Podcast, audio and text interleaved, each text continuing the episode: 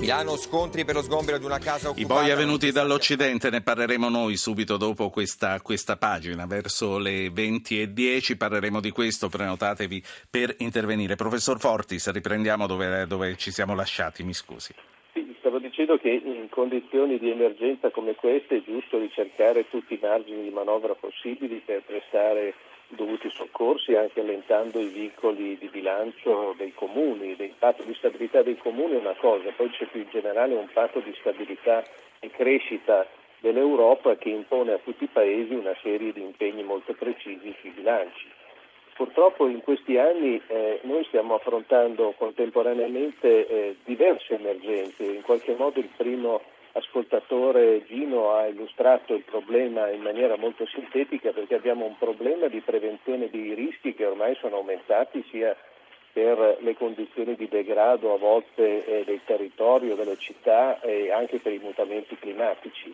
Dall'altro canto prevenire i rischi è difficile in momenti in cui i bilanci degli Stati e quello italiano in particolare ormai sono tirati al massimo nel senso che per poter stare in Europa, per poter stare nell'euro, dobbiamo rispettare non solo i vecchi parametri di Maastricht, il famoso 3% di deficit PIL, ma dobbiamo anche ridurre il debito pubblico a tappe sì, forzate, questo sì, è un impegno quello, sì, quindi quello che, quello che, volevo capire con lei, intanto si può cominciare, eh, la legge nel giro di un paio di mesi eh, dovrà arrivare e vedremo come, come uscirà, eh, però lei dice resterà un problema con l'Europa, c'è il rischio di essere richiamati dall'Europa per una legge Beh, del genere? Secondo me l'Europa deve dimostrare anche di fare un salto di qualità perché siamo, diciamo, abbiamo oggi una nuova commissione che si sta instaurando un nuovo presidente che ha anche mandato, come abbiamo letto nei giornali in questi giorni, una lettera sia a Schulz sia a Renzi in qualità del loro ruolo anche come Presidente del Parlamento europeo e il Presidente di turno dell'Europa che sottolinea la, la volontà della nuova Commissione di trovare un modo più equilibrato di gestire tutti i vari aspetti del rilancio della crescita, dell'occupazione e anche dell'attenzione sui conti pubblici. Quindi non solo austerità ma anche un tentativo di rilanciare lo sviluppo. Gli investimenti eh, sono una parte importante di questo programma e a mio avviso una parte di questi investimenti dovrebbe toccare non soltanto la ricerca e sviluppo, le nuove diciamo, tecnologie, il digitale, ma dovrebbe anche essere certo. dedicato alla ristrutturazione del territorio e delle zone più critiche che ci sono in Europa. L'Italia purtroppo ha molti aspetti di emergenza di questo tipo ed è importante che possano essere affrontati anche con una certa margine di manovra rispetto ai ecco, europei. Professor Fortis, prima che lei ci aiuti a rispondere a un altro paio di ascoltatori, eh, vorrei chiamare in ballo il professor Sorcinelli, che come dicevo insegna storia sociale a Bologna, perché eh, ha scritto un libro piuttosto interessante su ciò che accadde nel 1951. E mh, mm, quello che appunto vediamo è che eh, quello che succede in questo 2014, che sarà consegnato alla storia sicuramente come un annus horribilis dal punto di vista idrogeologico assomiglia molto a quell'altro indimenticabile 1951. Perché, professore?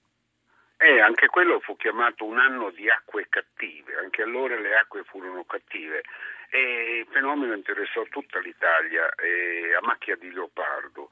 Si ebbero de, delle alluvioni, delle frane, eh, da gennaio praticamente fino alla fine di novembre in quasi tutte le regioni italiane. Fu veramente una cosa mm, che lasciò un grosso segno, ma io ho sentito parlare di, di, una proposta che sarebbe stata fatta per abbandonare la montagna. Anche nel 1951 eh, per la Calabria si fece una proposta, ma perché non abbandoniamo la montagna al dominio dell'albero e trasferiamo tutti gli abitanti in pianura e eliminiamo un problema di queste alluvioni, di queste frane? E poi ho sentito parlare di, eh, in questo momento, un titolo del telegiornale, di golene allagate e di abitanti evacuati. Ecco, il problema delle golene poi ci, ci, ci porta proprio nel problema cuore di, di, quanto sta succedendo, dove è stato costruito, perché le golene, perché le golene eh, sono state allagate, gli abitanti evacuati, non dovrebbe essere possibile. C'è un, una riflessione. Nel 1878, mh, mm, come scrissi mm, studiando proprio il Polesi nel 51, eh, c'erano 250 km quadrati di eh, golene, una superficie di 250 km quadrati.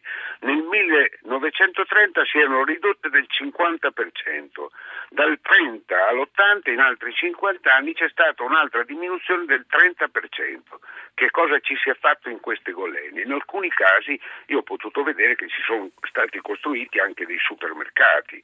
Ecco, um, sì. Bisogna mm, capire un po' cosa stiamo facendo. È vero che la storia non insegna niente, la storia non è la magistra, magistra vite, come si diceva una volta, questo ormai è da scordarsi, ma qualche piccolo consiglio potrebbe, potrebbe darlo. Ecco. Sì. Eh, le risorse destinate alla cura del territorio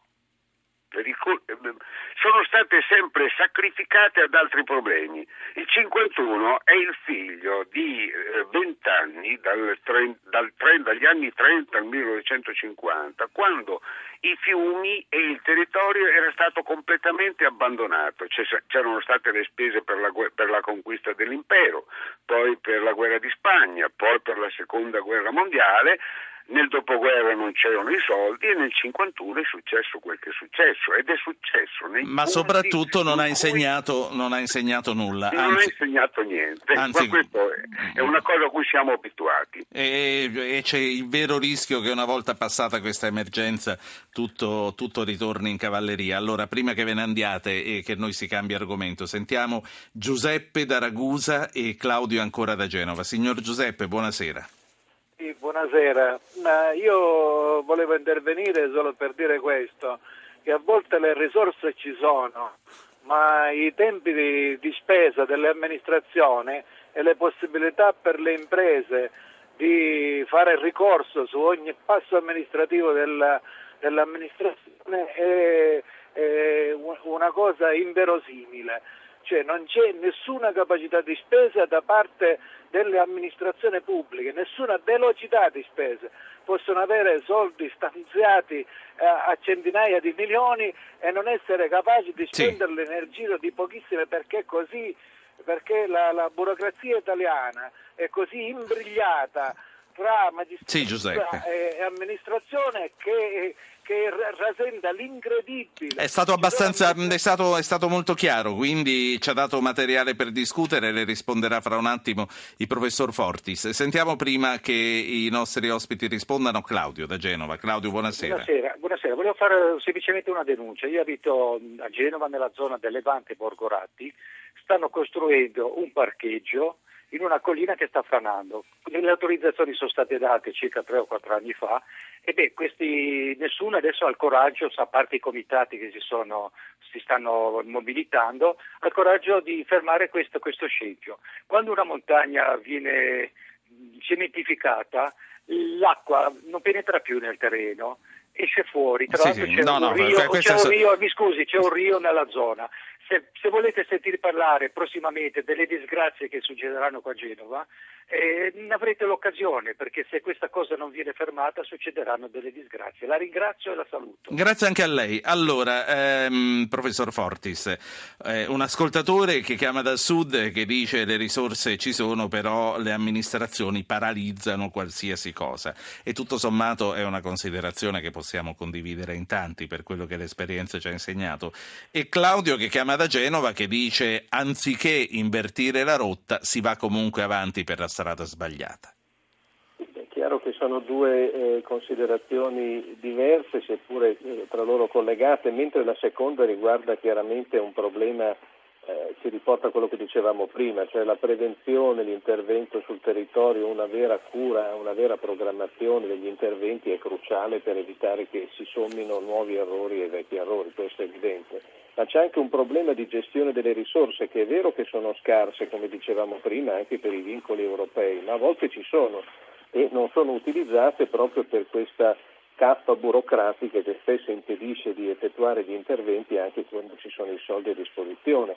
Anche a Genova un, recentemente un problema che ha riguardato una, un corso d'acqua eh, è emerso perché pur essendoci dei fondi a disposizione per poter intervenire i ricorsi al TAR, gli interventi eh, che sempre possono essere possibili paralizzano spesso l'attività. A mio avviso sotto questo profilo c'è da attendere veramente con trepidazione che passi questo sblocco Italia dove è stata introdotta una norma per cui non si possono più avere stop anche in caso di ricorsi ai lavori, salvo poi rifondere chi eventualmente è stato danneggiato tra le imprese partecipanti, ma non è possibile che il ricorso al TAR eh, sia eh, diciamo, uno strumento così facile e di cui poi nessuno paga le responsabilità Quindi, quando i lavori sì, sì. restano paralizzati. Quindi nessuno, nessuno avrà più alibi, eh, come abbiamo sentito appunto, che eh, insomma erano ragioni serie, erano stati bloccati, però d'ora in poi con lo sblocca Italia si andrà avanti in questo senso e quando diventerà legge nessuno potrà più bloccare.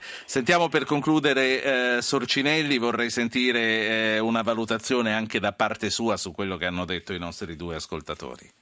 Ma eh, sono perfettamente d'accordo con la maggior parte degli interventi, ma naturalmente eh, ecco, stupisce sempre come eh, molte volte si senta parlare di piccolissimi torrenti che fino a quel momento non avevano mai fatto danni, come nel 51 ad esempio ad agosto nel Comasco c'è un torrente San Vincenzo che non sono riuscito mai a trovarlo su una, carta geografica che travolge tre piccoli nuclei abitati ci sono 30 morti e se noi guardiamo i danni e i morti che ci sono nel 1951 eh, è una cosa quasi impressionante, non soltanto il Polesine, perché in fondo nel Polesine sì. noi dobbiamo sono 113.000 ettari di terreno allagati, 270.000 persone sfollate, ma i morti sono relativamente pochi, sono 99 morti in totale, la maggior parte mu- muoiono su un camion mentre effettuavano uno spostamento.